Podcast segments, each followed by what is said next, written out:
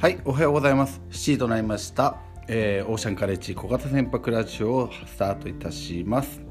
えー今までですね、えー小型船舶ラジオとしてですね海、えー船のことを小型船舶の教本をもとに、えー皆さんと共に勉強してきたこの7時から8時の時間なんですけどもあの教科書の方が1周終わりまして、えー今週からはリニューアルスタートということになります。えーどのようにリニューアルしようかということを週末ずっと考えてきたんですけどもあのーまあこういった 時間ですから、えー僕自身がま勉強する、えーそしてですね皆さんと共にこう知識を深めていくっていうことには、ま、テーマとしては変えずにやっていこうというところ。ただ、あのー小型船舶のこの勉強っていうのは、まあ、やればやるほど、まあ、奥が深いところもあるので、まあ、より深くやっていきたいっていうのとそれと皆さんの経験談をもとに、まあ、少しこう経験をこう持ち寄るような場所にしていきたい、えーそんなことをですね考えながら、あのーこのリニューアルどうしようかななんていうことを考えておりました。であの で、えーまあ、エリさんがね、えー前回のその小型船舶ラジオでは途中からパートナーとして来てくださって、えー、と非常に僕も喋りやすくなったので、えー引き続きエリさんにはお願いしたいなと、えー思っておるので2人でやっていこうかなと。いうところですねただあの月曜日はですね、えっとまあ、土日が活動日ということなので、まあ、月曜日はお休みにさせていただいて火曜日から金曜日ということをやっていこうというところですね、まあ、まずは、えー今日小型船舶ラジオというのがリニューアルしますよというお知らせの回にしたいなというところですね、えーそしてどんなリニューアルの内容になっていくか。でこれからはどういうシステムで小型船舶ラジオというのがですね、えー進んでいくのかというところをエリさんとお話ししたり、え皆さんからのご意見をいただいたりとかしながら、えやっていこうかなという、え今日の、え朝。の時間にしたいと思っております、えー今日もですねパートナーのエリさんが来てくれてます。おはようございます。おはようございます。今朝もありがとうございます。はい、一周おめでとうございます。あありがとうございます。前回言えばよかったのに、なんか、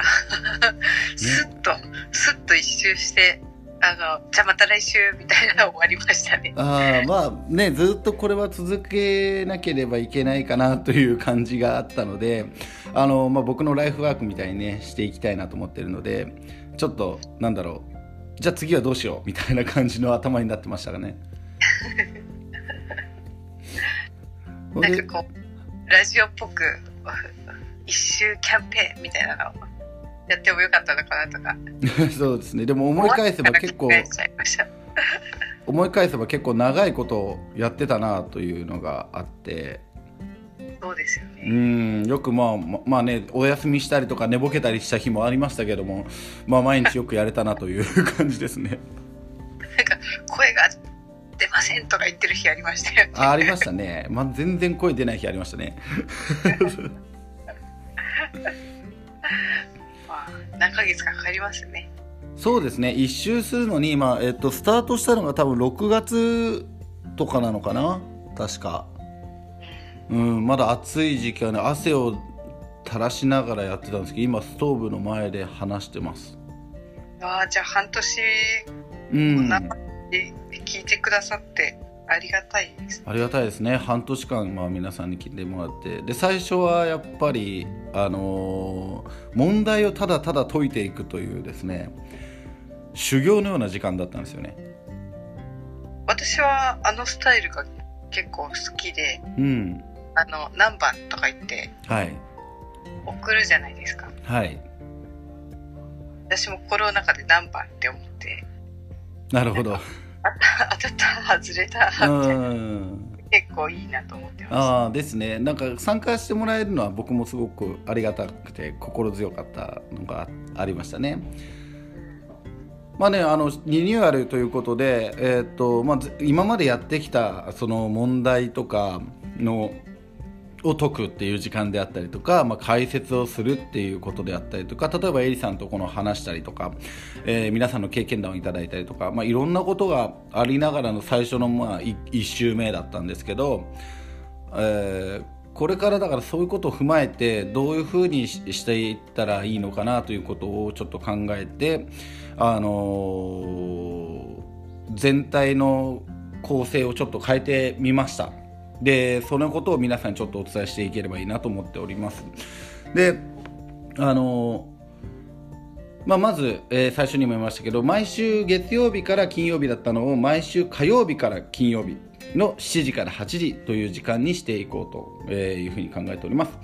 で、えー、今までは毎日テーマが変わっていたんですけども基本的には今週のテーマというふうにして、えー、大きなテーマを1つ決めるでもしくは、えー、今週いっぱいこれのテーマについて学んでいくよというところで同じタイトルで、えー、テーマを決めていってえー、一つについて少し深掘りするような感じで話していくあのことをやっていく。で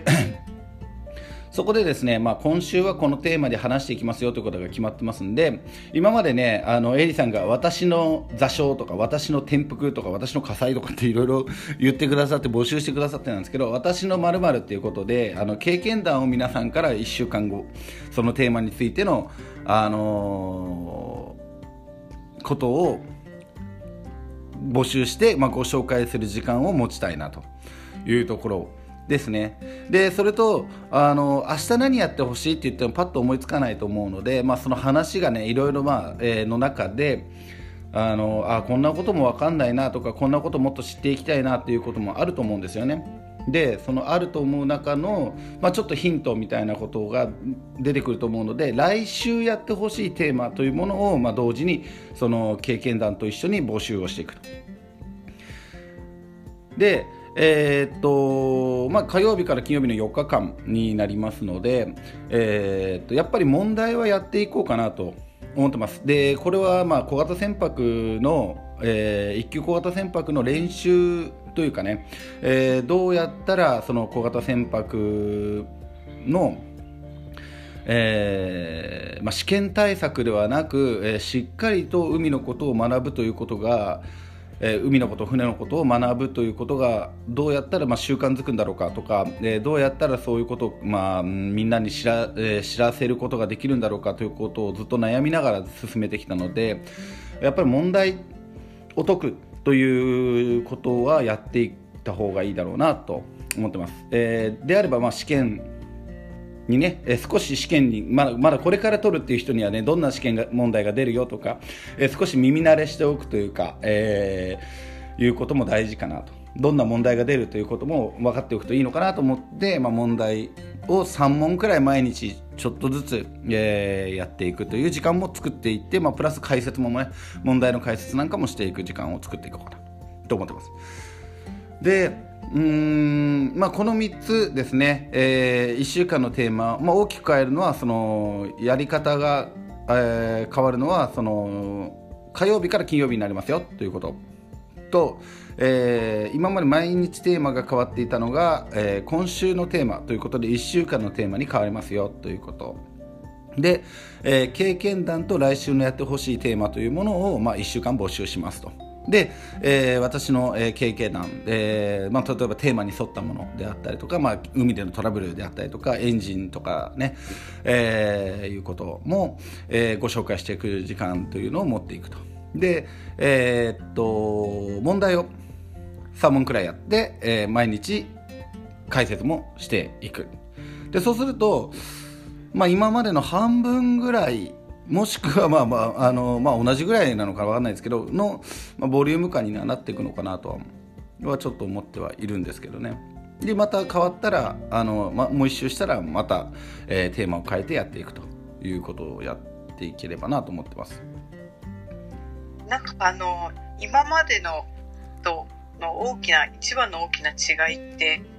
こう前回の1周目の時にやってたのって本当に小型船舶っていうのをメインにややられてたじゃないですか。はい。だけど、やってるうちに、なんか最後の方、いつの間にか、こう、カイさんが、あの、小型船舶の本ではこう言ってるけど、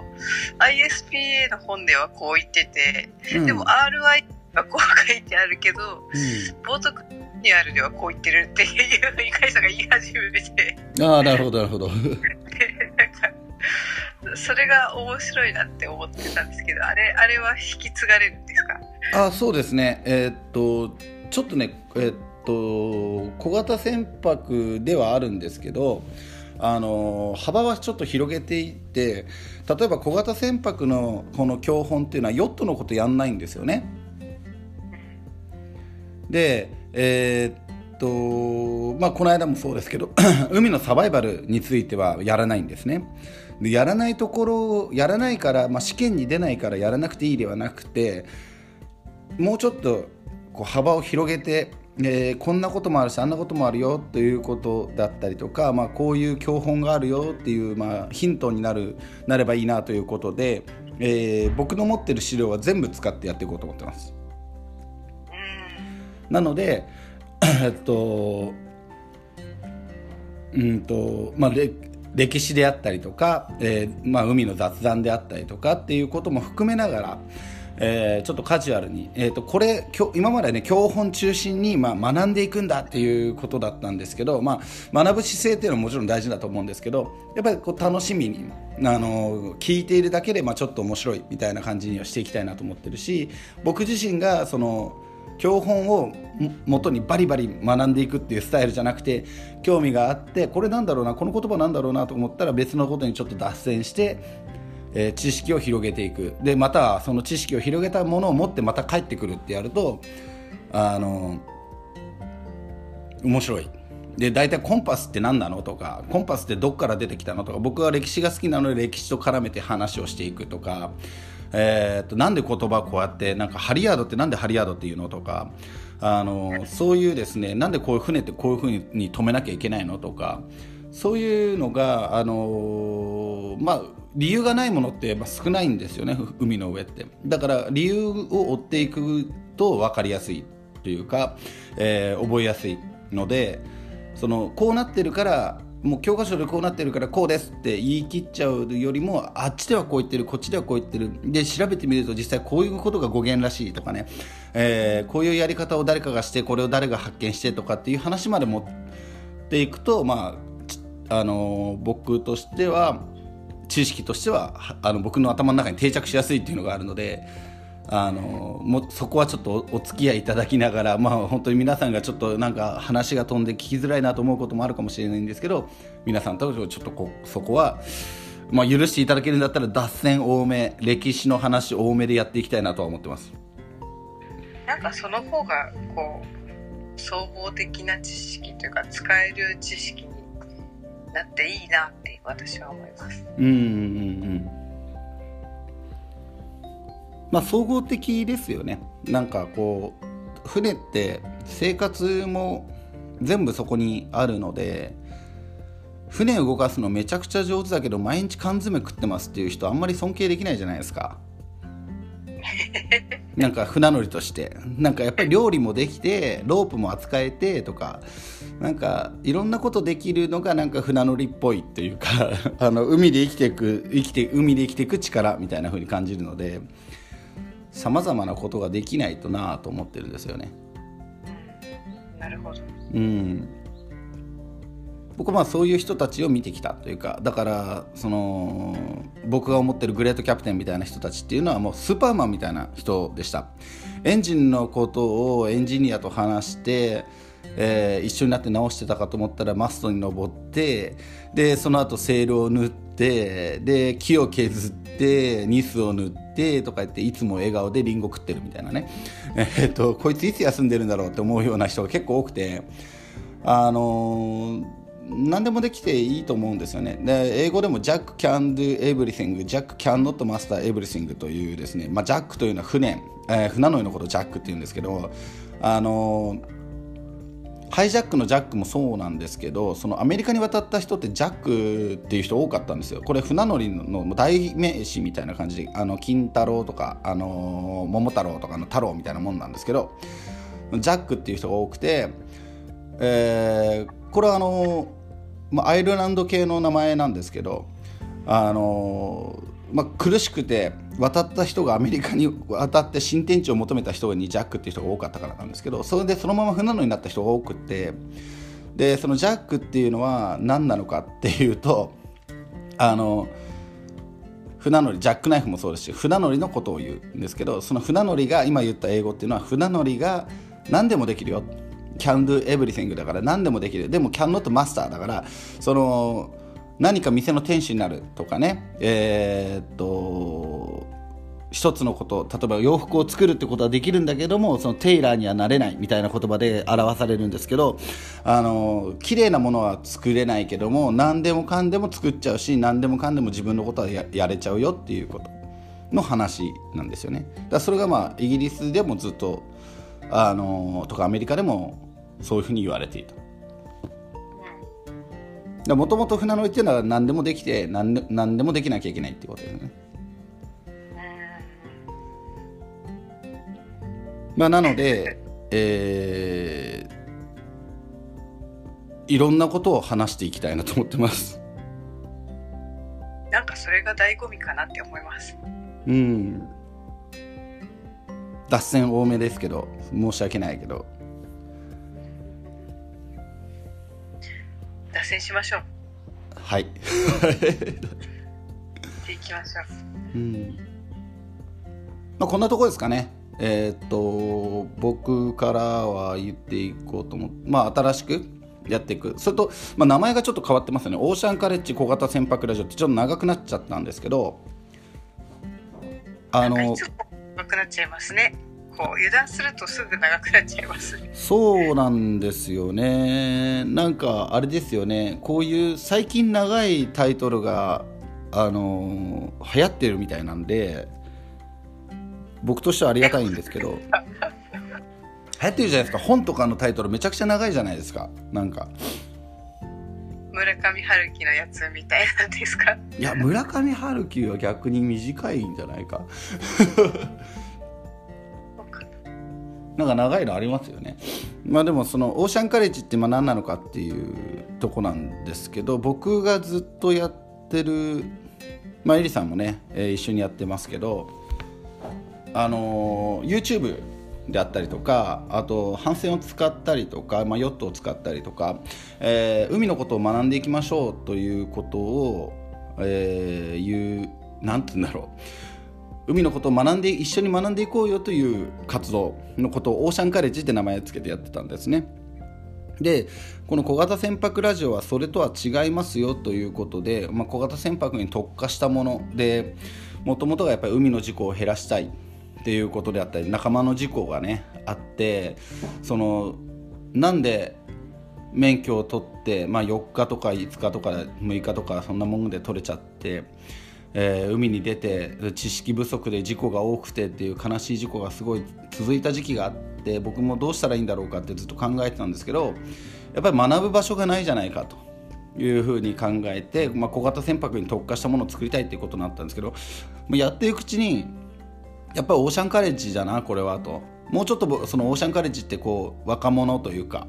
えー、若者って言ったらなんかなこれから海に出る人たちに向けて海ってこんな楽しいよっていうところだったんですよね。だからまあロープワークのことを動画にしてみたりとか、えー、実際に海に出てキャンプしに行こうってやってみたりとかなんかそういうそのなんだろうなこう少し学校じゃないけども、えー、まあ、短期間に入れる海の学校みたいな風に思そういう思いでやってたんですよね。でちょっとまあクラブハウスでやってるこのオーシャンカレッジに関してはま違うかなというふうに思ってたんです。けど始めたね理由がまたちょっと違かったのでその要は仲間の事故とか、まあ、その事故を減らしたいとかっていうことでもうちょっとこう教科書をもとにしきちんとした知識を持っていこうよみたいな感じでやってたんですけどやっぱやってるうちに、まあ、オーシャンカレッジの方が近いしあのみんなと一緒に学んでいくっていうのは大事だなと思って、まあ、一緒にしていきたいなと思ってオーシャンカレッジって名前につけました、まあ、邪魔だったらちょっとあのどけてもいいかなとは思ってはいるんですけど。まあ、エリさんはどう思いますか？そのオーシャンカレッジって名前つけるのは。なんかやっぱりあれですね。やってるうちにその小型船舶だけじゃなくていろんなすこう俯瞰的なというか総合的な話になってきたのをよく表してるなって思います。うんそうですよね。なんかどうしてもやっぱりうんなんかこういうんなんか海ってこうその俯瞰してみないとちょっとうまくいかない部分もあると思うのでうん俯瞰してみてで、まあ、海のねそのうんとねちょっと言い方おかしいんですけどその海の上で小さいものを見つける。例えばブイであったりとか漂流物であったりとか船であったりとか。小さいものを見つける能力っていうのも一回ねこう目をね集中してずっとこう海をね見てると視野ってすごく狭くなるんですよ。え良くなるのかと思ってました。視野視野が狭くなる。のでうまくなるんですか？広くなるのかでだから一回ねぼやーっと見るんですよ海全体をねどこを見るわけでもなくぼやーっと見てなんかちょっと白い点があるなと思ったらそこにシュッとこうフォーカスするんですよね。焦点を合わすんですよ。そうするとものを見つけやすいっていうかだからずっと双眼鏡を抱えてこう一生懸命若いあの航海士とかもあの前を見てくれるんですけど基本的にはあの確認するために双眼鏡って使うので確かに。だからあの裸眼で見てぼやーっと広く見てでなんか気になるところがあってヒュッとフォーカスしてあああれなんだって言ってさらに詳しく見るために双眼鏡を使うみたいなところがあるので、まあ、物事の考え方も同じ。一回ぼやかしてなんか全体像を捉えた後に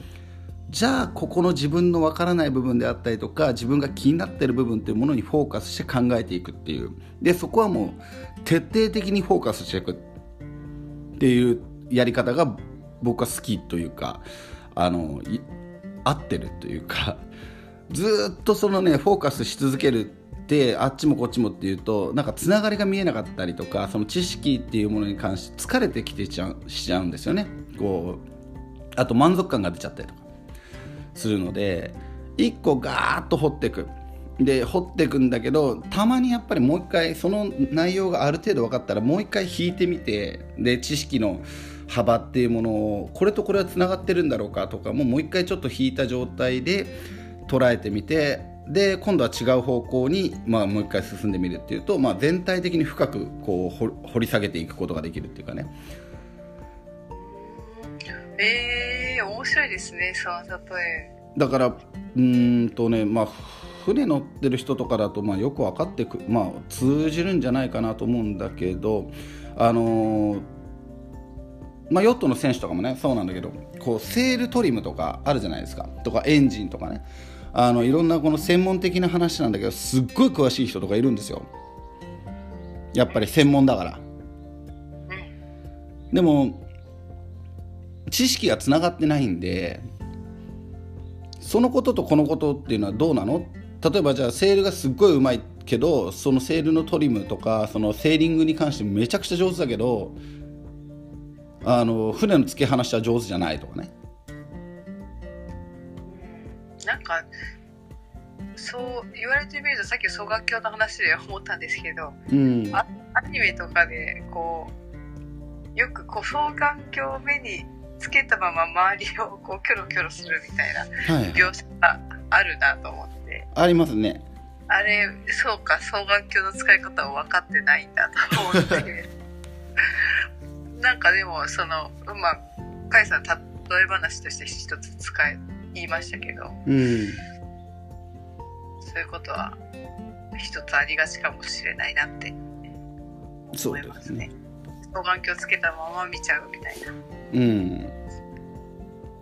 そうそう。知識でもそういうことがあり得ると思ってるので、えーまあそこは気をつけてみないといけないなと思ってますね。でえー、っとまあいろいろ話をしましたけども明日からあのぼあのーテーマですねを今日決めて、まあ、今日終わろうかなと思ってるんです。今日短めに終わろうと思ってます。あそうなんですね。はいうん。だってテーマ決まってないから特にね何をやるわけでもないので。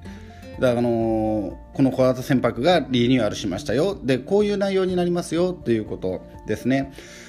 っていうのをお伝えできればいいなと思ってて、えー新しく来てくれた、えー方もいらっしゃるので、えーあ大丈夫か。皆さん聞いてくださってる方ですね。うん、まあ、繰り返しになりますけども、まあ、テーマは1週間に 1, 本。ということになります。で、えー経験談と来週やってほしいテーマを同時に募集します。1週間募集します。で、えー問題を3問ぐらい、えー復活させますよということですね。えっとみ皆さんにも聞いてみるんですよね。ん？何をですか？あ今言ってた。テーマ何したいって。そうですねそうですねただまあ今週は今週は僕らで決めるべきなんじゃないかなと思いますけど。あああだそうなんですか？だっていきなり何するって言っても分からんよって話になるじゃないですか。なんか一つはそのそうですね。特にこれっていうのがなかったらそのまあ小型船舶の順番でもいいかもしれないですね。ああそうですね一番最初からっていうのでもいいかなと思います。まあ明日まで募集してもいいですけどね。これやってっていうのがあれば。うん。まあなんかその小型船舶のことでもいいですし、まあ、そのテーマはどんどん貯めていけばいいと思うのであのエリさんとこの間話したけどコンパスの歴史っていうのも少しあの話しておいた方がいいかなとは思ったりとかするんですよ。ね、あんまりみんなねあんまり理解してないんですよ。コンパスについて。コンパスの重要性とねコンパスがどういう歴史的意義を船にとって持ってるかということをね。ちゃんと理解した上でねなんかコンパスなんかついてるよねみたいな感じでみんなね GPS とかねレーダーとかって言ってるけどコンパスさえあれば何でもできるんですよ。何でもできるっておかしいけどいろんなことができるんですよ。コンパスって船の中でものすごい重要な法定備品なんですよ。だからそういうこともちょっと喋っていったりとかしてあの皆さんに、ね、理解を深めていってもらいたいなと思うしで小型船舶もコンパスに対して大してねなんかね喋ってないんですよね。なんか。不安系ですね。不満なんですよ。そういうことじゃないんだと。なんかこうなんか時差とか偏差とか。ちょっと分かりにくいな。まあいいやほっとけばみたいな感じになるんですよなんかああります。わかります。わかるでしょ？なんかそういう感じを受けるんですよみんなからも。あまあいいやコンパスは特に興味ないからいいやとか言って。いう感じなんですけどコンパスなんでコンパスがこんなにみんなその冒険のマークだったりとかそのねコンパスマークってすごい大事だみたいになってるか。こんなにね素晴らしい発明ってないんですよ。啓蒙したいわけですね。啓蒙したいコンパスがいかに大事かっていうことを 啓蒙したい船にとってだって周り何にもないんですようんコンパスがあれば何でもできるが一番グッとくる言葉なんでコンパスが。いや、ちょっと今ね、おか何でもできるわ、おかしい。じゃあコンパスがご飯食べさせてくれるのか食べさせてくれないからあれだけど、コンパスがあればどこにでも行けるって考え方の方がいい。コンパスが大航海時代を開いたって感じかな。じゃあですねコンパスの週があってもいいですねまあ、まあ、うんでも1週間喋れるかっていうとちょっと厳しいっすよね。いやー喋れると思いますよその甲斐さんの言いたいこう歴史的な意義からはい。なんかから始まってで時差とか偏差とか実際の使い方とかそうですね。でそれをさらに船に乗った時にどうやって使うかみたいなうん。4日間で足ります？煽ってくるな。まあ実際でもその質問を受けたりとか実際の使い方であったりしたら結構ねまあそのコンパスだったらクロスベアリングとか、えー海図上での使い方とかっていうのもコンパス1個あの会議免除ってありますよね。えっと小型船舶免許ではなくて大型船のその会議士免許ってこれコンパスについてかなりページを割いて必ず出る問題なんですよ。でこれ法定備品だからなんですけどそのないと船ってどこ進んでいいか分かんなくなるので本当に重要なものなんですよね。だからまあそういうこととかも、まあ、歴史も含めて歴史からスタートするみたいなのも大事かもしれない。なんかこのままいくと来週コンパスになりそうな。いやちょっとコンコンパスまあそのなんだろうそのコンパスがやりたいわけではないんですけどそのなんだろうねみんなこうちょっとまあ募集するにあたってこんなことを喋ってよっていうことの時にそのなんですかね小型船舶の教科書からじゃなくてもいいですよっていうことを言いたかった。うん、ななんでこんなことになってんの？みたいなっていうことをあの あの聞きたいんだけどみたいなことを言ってくれれば、まあ、それについてお答えはしていきたいなと思ってるし。うん、うん、私はもう一ついつもあの別にここでこれが正解だっていうわけじゃなくてここに書いてあるの変だよねとかこういう時どうしたらいいんだろうみたいな話をしてる時に、うん、皆さんがそんなやり方あったのかみたいな。方法を教えてくださったりとかこういう方がいいんじゃないみたいに。なんかそういうアイディアがいいかもみたいに話し合ってるのがすごい好き。うん、それもやっていきたいなって思ってます。うん。あのー、こがえっとえーと、教本のですね、えーとえーと、学科教本の2の方になるんですけど、えーと、自己事例集っていうのがあるんですよ。ケーススタディで。でこの海難事故事例をまあ元に、あのー、話し合うっていう時期もあったんですよね1週目の時に。でそれがね結構あの僕がまあ一人で喋ってるっていう感じではあったんですけどあのー、皆さん今はねこう結構お手紙いただいたりとか、えー、してるのでこのことについてみんなで話し合うみたいなことだったりとか自分だったらどうしようかみたいなことを1週間一緒になって考えていく一つの自己事例を深掘りしていくみたいなのもあっても面白そうだなとは思います。なんか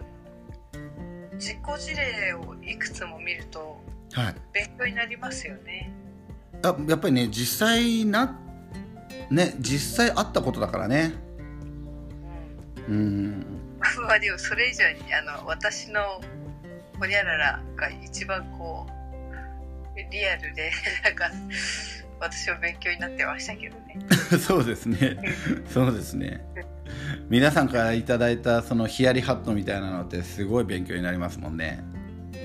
なんか他の聞いてる人にも勉強になるんじゃないのかなって思いますね。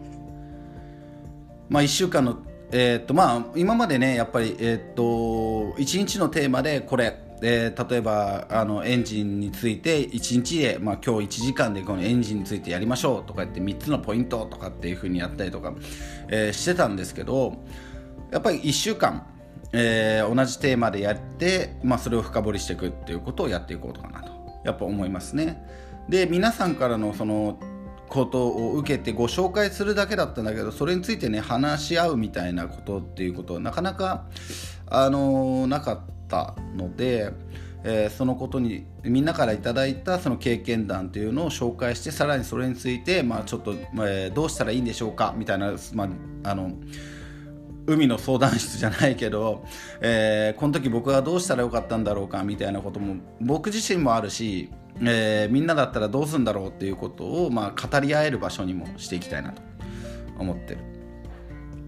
あでももう結構語ってたとは思いますけどね。うん。まあ、もっともっと分かりやすく、まあ、一つのやりやすいことで、まあ、例えば、えー、っとエリさんが例えば今日座礁の話をした時に私の座礁って募集してますとかって言うけど聞きながら書きながらって言ってできないじゃん。ああなるほどなるほど。うんだからえ今週座礁についてやるよっていうの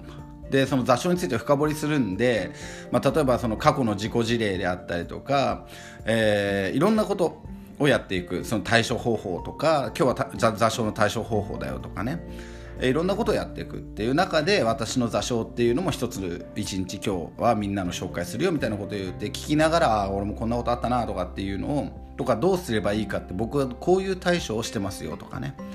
えーいうのがまあちょっと語り合える時間をまあ送りやすくするっていうかね、まあ、それはありかなと思いますね。あとはやっぱり問題をやりたい解きたい。ですね、えー小型船舶免許のまあ問題はまあ毎日3問は解いていこうかなとは思っていますので、まあ、テーマに沿ったものでいこうかなと思ってるんですけど、えーあの解いていけば1週間、まあ、4341212問でしょ？だからまあ大体34問解けばその1つの項目について大体15問から20問ぐらいなんですよ。あの一つの項目例えば座礁だったら座礁について、えー、20問ぐらいの、まあ、例題があるんですね。ですのでそれを、まあ、やっていけるかなと思ってます。わあそれが一番不安ですね。エリ。結構間違えそう。えまあでも それはちゃんと勉強してれば大丈夫だし そのなんだろうあのこんな問題が出るんだなぐらいでいいんじゃないですか、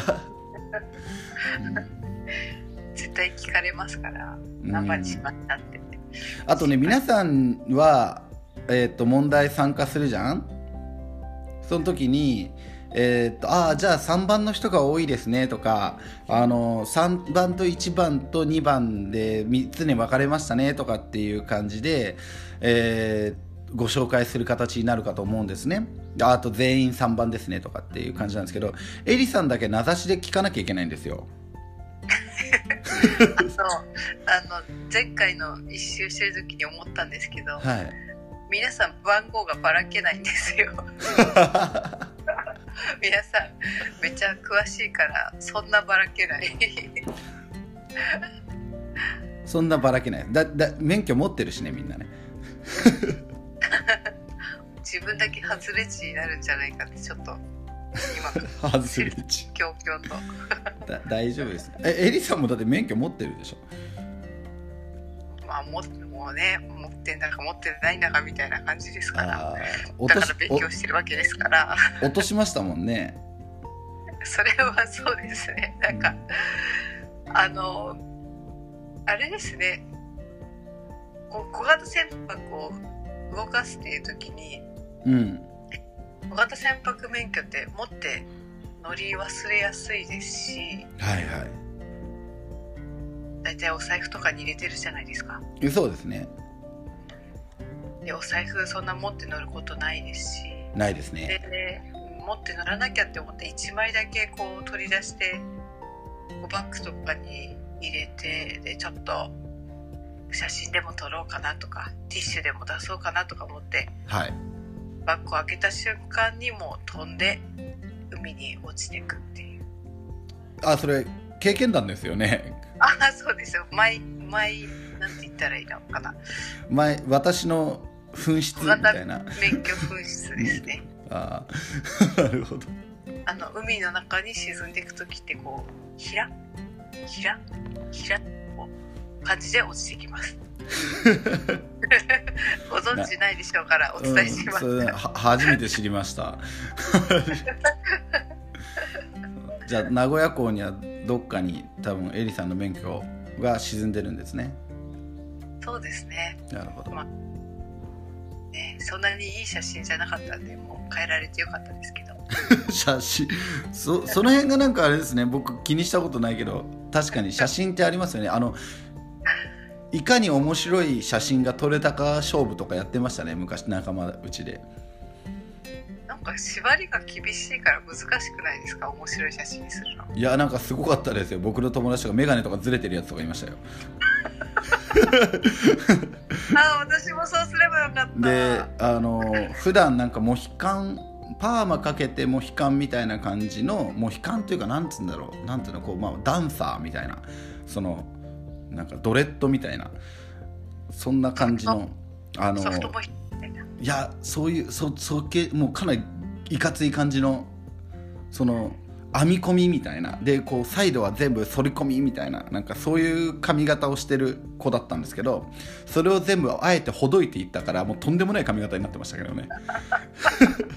それがでもほら別に何かこうしてるわけじゃないから。あの確かに止められない。そう止められないんで逆にこうね編み込んでいった方がちょっとすごいいかつい写真にはなってたと思うんですけどでそれで眼鏡ずれちゃってるからもう。どうやって撮ったのっつって。でうっすらちょうっすらギリギリ笑ってるんですよね。ギリギリ歯が見えない程度うっすら笑ってるっていうのがあってもう彼は優勝しましたけど、はい、僕なんかちょっとあ顎引いて20顎ぐらいで僕はちょっとそれぐらいで撮ったんですけど全然ダメですね。全然勝てませんでしたそう20顎じゃ勝てないですね、それは。20顎じゃ勝てないですねえー、今度、こんでもそれ一斉にやりたいけど、その大会みんな更新の時期違うんだよな。そうなんですよね更新の時期ずれちゃいますね僕らほらあの同じだったんであの学生の時に撮ったからあの小型船舶いや、これやりたいですよ。このアイコンみんなその自分の。それはちょっとはいそれはい嫌でしょそれは嫌だよ何のための何のためのクラブハウスかって思う知識は深まらないけど、優勝とか言って。優勝とか言ってねいかに変な写真撮れたかで優勝っつって。うわー変な写真にするでもさ会ったことない人いるから普段どんな顔してるか分かんないからその顔がほんあ そのその人の顔になっちゃうじゃない？僕なんかすごい嫌だよねそれね。あこいつこんな顔してんだって思われるわけでしょ？ね仲間もどんどん増えていってほしいのにその顔でずっとあこういうこの人こういう顔してんだって思われながらなんかしかもみんな周りその回を終えたらパパッと帰るんだけど僕だけなんかそのアイコンになっちゃったりとかしてねちょっとねでその部屋に入ってきた人がビビりますよね。ビビりますよねみん変なな顔の人しかいない。しかもちょっとどうやらなんか免許証っぽいっていうねうん、免許証らしいって。なんか、でもいいじゃないですか。究極にハードルが下がるんで、お会いした時に、うん素敵な顔の人だなって絶対。えーでもやる勇気ある？そえっ、と確か5年ですよね更新エリさんいや5年間僕らそれ仕事道具でそれやるんですよ いやいや、だってね、あんま結局包丁に捕まったことないし、見せる あんまない。でも気まずいですね。なんか、本当万が一保安庁の方にお見せする、しかも事故っちゃったりとか、なんかちょっと、なんかダメなんじゃないのとか言われた時に見せてとか言って、はいとか言って、はい、逮捕みたいな感じがしますね。顔面で逮捕されないでしょあされないかな。されないなんかその、やっぱり印象というか。何？何言ってんのかなと思ってて今ねあとちょっと気になってることが一つあるんですけどエリさんあのさっきコンパスの話とかその真面目なそのこうやって進めていこうかなって思ってるんですって言った時に「はい」とか「はい」とかってすごいテンション低かったのになんかすごい面白い写真撮ろうぜっていうことになると急にテンションがぶち上がってるのがどういうことなのかとなんかいや、コンパスの時はいろいろ、なんていうんですか、はいエピソードを重く考えてたんですよ。ああ考えながら喋ってくれてたんですね。あれですね、考えてるとテンション低い感じになって すごいすごい。それあれじゃないですか。パートナーとして結構きついですよそれ。それ。あのあれですよ、えっと、カカッターをの活動を名古屋港でやってるんですけど、はい。やってますね。そそれでメンバーと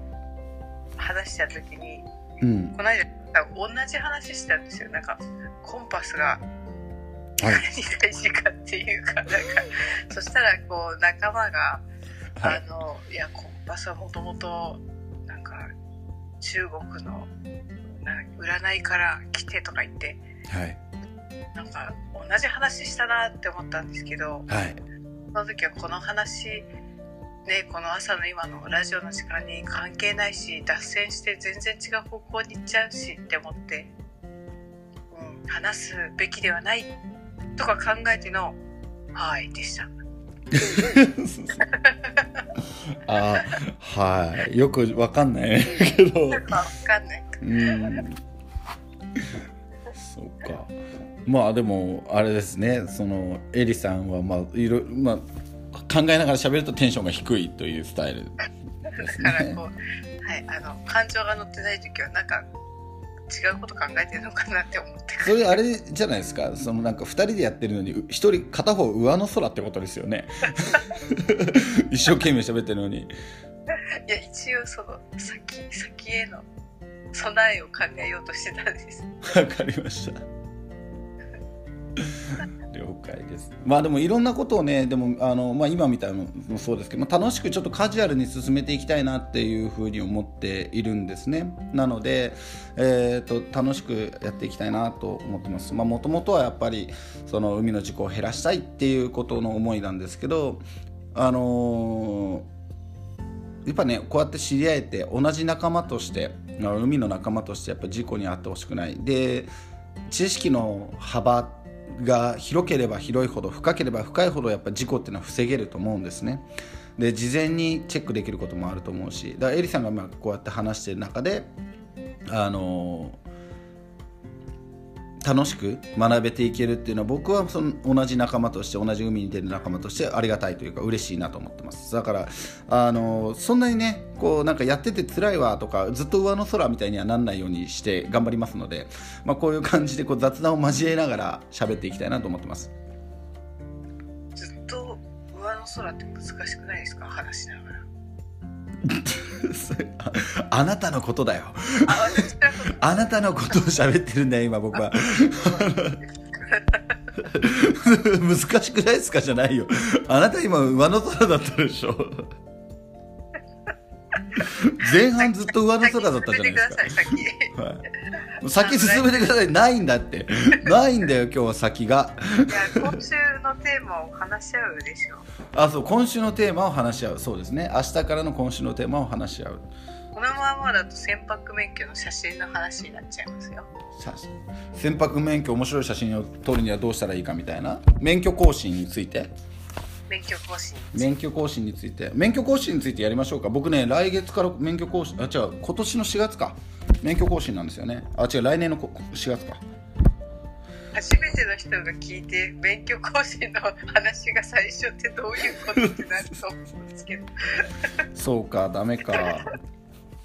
えーっとちょっとおさらいというかね、まあ、一周したのでどんなことを僕たちはじゃあこの、いえー半年間勉強してきたのかっていうことをですねちょっとご紹介していこうと思ってるんですけどよろしいですか？あはい。はいはいはい。はい。えーっとまあ、どんなことを勉強してきたかっていうとですね、えー全部でですねえーっと3つのカテゴリーに分かれていますで3つのカテゴリーに分かれている中で、え1つのカテゴリーが、まあ、大体3章に分かれているんですね、まあ、今僕が使っている教科書の中では。でえーその3つのカテゴリー一番最初は小型船舶の船長の心得及び、えー遵守事項ということ。ですね、えーこれはま小型船舶の船長たるもの、えーこういう、まあ、例えば免許の更新も含めてなんですけども、えーきちんとしたルールマナーを守って、えー海面を利用してくださいねということ、そまあ、その原則的なところが話されています。お酒を飲んじゃダメですよとか、えそういったところですね。免許の種類はこうなってますよとかですね、えーまあ、法律的にはこうなってますよとかっていうことですね、えーで第2のですね、えーカテゴリーが交通の方法ですね、えーこれも3章、えに分かれているんですが、えその交通の方法がですね、えまあ、いわゆる、あの海上衝突予防法と、え海上交通安全法、えーをあそして高速法もですね、え含めた本当にこれはもう法律の話ですね。海上交通ルールというふうになっています。でえー、3つ目がですね運航ですね、えー、この運航、まあ、僕らで言うと運用になるんですけども、えー、船をどのように、え運用していくか、えまあ、実践というふうに言ったらいいでしょうね。例えば船体の安定をどうやって保つか、まあえまあ、舵を右に切るとどっちに船が進みますよ。から始まって、え改造をどのように使ったらいいか。とか整備装備品ですね、えまあ、機関の取り扱い気象解消、まあ、ここが一番多いです。えー、でそして自己対策まで含めてのその運用、えーまあ、船のこの、えー、運航面、えー、こちらの方を、まあえー、どのようにやっていくかということを学んでいくというのが、まあ、学科教本の1というものをやってまいりました。で学科教本の2に関してはそれをさらに深掘りしたものですね、えー、になっていきます。内容としては一緒ですがあの一緒というか、えー、さらに深く深く学んでいくというものが、えーうんえー、学科教本の2になります。で学科教本の1というのは、えー、小型船舶2級までの対応になります。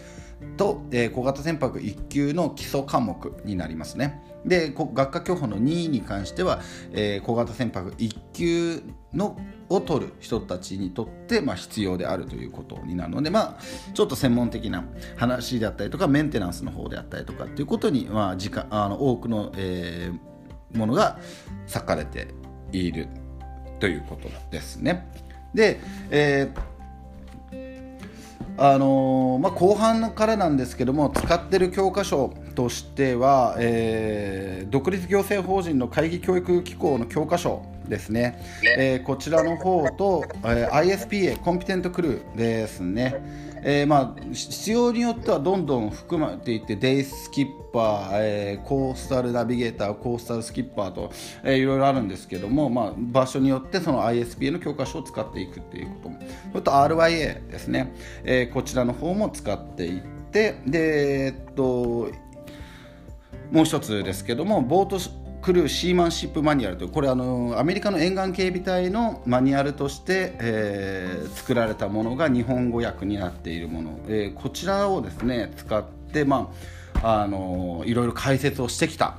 というところであります、まあ、他にもね、えーと、使ってるのがその海文道から出てるですね海上衝突予防法と、まあ、海上交通安全法の、えー、図説というやつですねでこれちょっと古いものであるんですけども高速法なんかしょっちゅう変わるんで、あのー、どうなのかなというところはあるんですけど、まあ、こういうところもしっかりと、えー、使っていきたいなとは思っています。まあ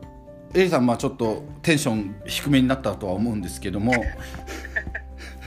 や私今こう本に埋もれながら話してる甲斐さんをイメージしてます。ああそうですね、まあ、あの僕のねですね両サイドに山積みになってます。で必要なで真ん中にパソコンを置いてで今使うものを目の前に置いて喋ってるって感じですね。で今僕はね学科教本2の、えー、っと上級運行というところのえー、っとこれえー、っと海難事例についてをちょっとどんなのがあるかなというのをみんなから喋っているところですね。えー、お手紙いただきました。ありがとうございます、えー、ヒデさんありがとうございます、えー、今週は先ほど言っていたコンパスの話はどうでしょうかということでいただきました。コンパスになっちゃいそうですね。大丈夫かな？いや嬉しいです。コメントいただき。コメントいただいてありがとうございます行きますか？1周目コンパスから。行きましょう。大丈夫かな？3日で行けるかな？あと。あそしたら来週もコンパス。いやいやいやいや。3日で頑張っていきましょう、えー、じゃあコンパスでいきましょう。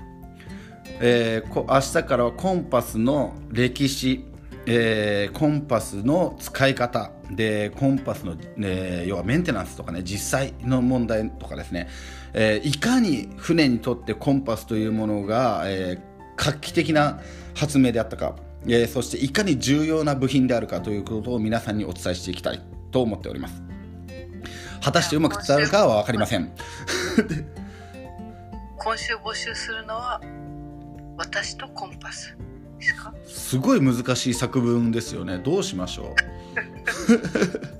う？私とコンパスで何か書けます？エリさん。なんかね詩みたいなのは書けるかもしれない。なんだろうね。コンパスで何かまあテーマなコンパス。私とコンパスってなんだろうね。例えばなんだいやろうね。私とコンパスじゃなくてもいいいやじゃなくてももいいと思うんだけどなんかなんかこうお手紙をいただきたいなとは思っていて、えお手紙が来なかったらテーマのテーマ設定の失敗ですね。ーそうなんですよ。えちょっとそういうプレッシャーだけ上げていくのやめてください。えー、どうしようかな。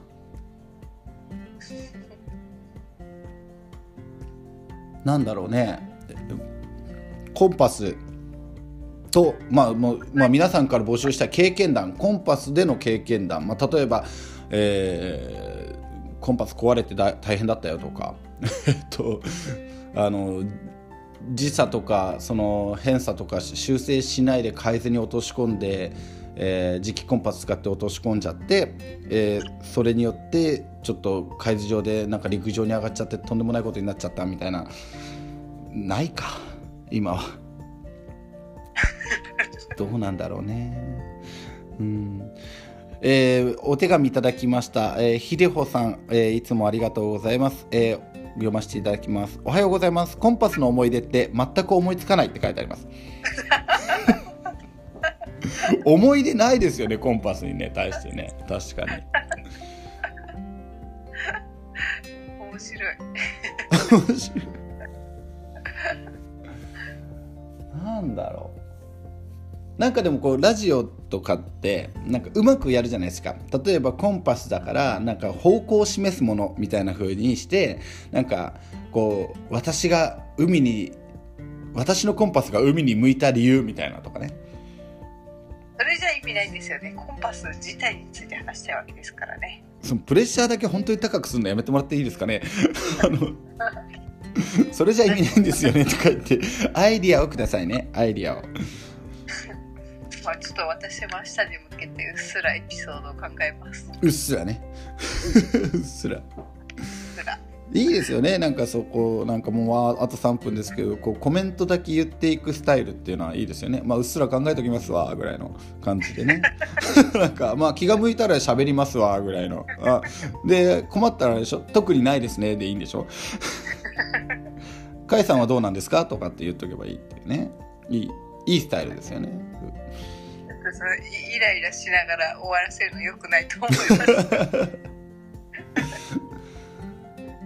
コンパスについての思い出って多分ないですよね。本当にないと思うんで。あんま壊れないですもんね。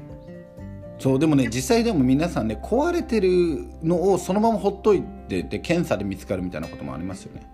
使ってなさすぎるんですよねコンパスって。私あのあの安全未来家ではい。一番大元のコンパスというか。はい。バッて。なんて表現していいのか。うん。見たことがある。みたいなそういう別に壊れてなくてもなんか関連の話だったら何でもいいんじゃないかなっていう。あーコンパスに関わる何か。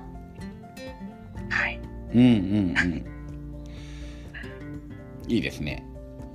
だからコンパスは私なんですよなるほど。今ひでほさんからなんか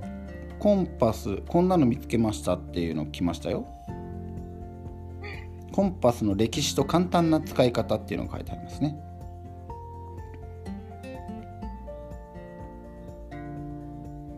あこれ僕の知ってるやつと違いますね。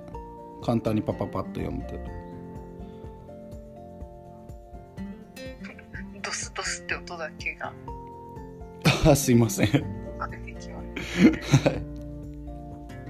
うん。あのーちょっと面白いですね。これちょっと皆さんに共有しとこうかな。コンパス。あれ？これどうやってやるんでしたっけ？ピンアリンクですよねインアリンクでピすンアリンク。はい。えー、できないそうです。そんなことあるんですか、うんだダメだって。なんかなんなんかダメだって。できないって。はい、えーできないということですので、えー皆さん独自に調べていただければと思っております。えーっとまあえーっとちょっとねあのーあこれできるのかな？これか？シェアクリあ違う違う違う違う違う違う違う。違いますね。違いますね。ごめんなさい、えー操作がごめんなさい。えーっとなんかちょっとうまくいかなくて申し訳ないです。あのーまあ明日からちょっとコンパスについて喋っていこうと思っております。まああの秀夫さんあのあの URL を送っていただいてありがとうございます。僕ももう一度勉強し直して、えー皆さんにコンパスがいかに、えー船にとって大事か、えーというところをお伝えしていきたいと思ってます。あとまあ実用の部分ですね。えー実用の部分、そしてですね、えーまあ興味を持っていただいた上でそのコンパスの問題も、えー皆さんと一緒に、えー解いていきたい。というふうに思っておりますので、えーぜひ明日からも、えーご参加いただければなと思っております。えーっとテーマは、えー募集するものはですね、まあ、来週こんなことを、えー取り上げてほしいなというところ。今週はコンパスでやっていくふうに決まりましたけど来週こんなこと取り上げてねっていうところ、えーのリクエスト。そしてですね、えーっと私の経験談ということで、まあ、できればコンパスに関わるような経験談。あと方向を間違えてしまったとかですね、えーそういったことのあの経験談の方を、まあ、募集をしております、えーもしよかったら、えーさまざまな皆さんの海での経験を、えーシェアしていただければなと思っております、えーどうぞ、えー明日からもよろしくお願いいたします、えーまとめていきましょうかね。エリさんよろしいでしょうか？はい。はい、えーまとめです。えー明日から、えーオーシャンカレッジ小型船舶ラジオ、えーリニューアルスタリニューアルスタートしていきます、えー毎週火曜日から金曜日朝7時から8時まで1時間行います。で、え1週間に一度、えーテーマを決めてその週はそのテーマを、えー深掘りしていきますよというところですね。で、えー、カイとエリ、え2人が、えー小型船舶の基本をもとに海のこと船のことを一緒に勉強する1時間ですで、えー大型のね、えー船舶免許であったりとか、まあ、会議士免許ですね、えーヨットの国際資格の ISPA、えー RYA でアメリカ沿岸警備隊の、えーマニュアルのボートシーマンクルーボートクルーシーマンシップマニュアルですね、えーそちらの方さまざまなものを参考にしながらさまざまなね、えー海の本であったりとか歴史の本であったりとかを参考にしながら、えー本物の知識というものを皆さんと一緒に、えー試験対策ではない知識を深めていきたいというふうに考えております。で、まあ、ちょっとね、えーそんな難しそうなのって身構えてしまうかもしれないんですけど基本的にはもう手ぶらで OK。ね、何もしなくていいですよと、えー聞くだけで大丈夫ですというね面白いものにしていきたいなと思っております。なので、まあ、海に関する雑談であったりとか、まあ、今回もそうですけども、まあ、海の歴史を交えながらカジュアルに進めていこうと思っておりますので、えー学びたいテーマ、えーそして体験談を皆さんからいただきながら皆さんと一緒にシェアして学んでいこうと考えております、えーどうぞ明日からよろしくお願いいたします。こんなところでよろしいでしょうかエリさん。はい。はい。はい、えーじゃあですねまた明日、えーこの時間にお会いしましょう、えー皆さんありがとうございました、えーそれでは一日良い日をお過ごしください。さようなら。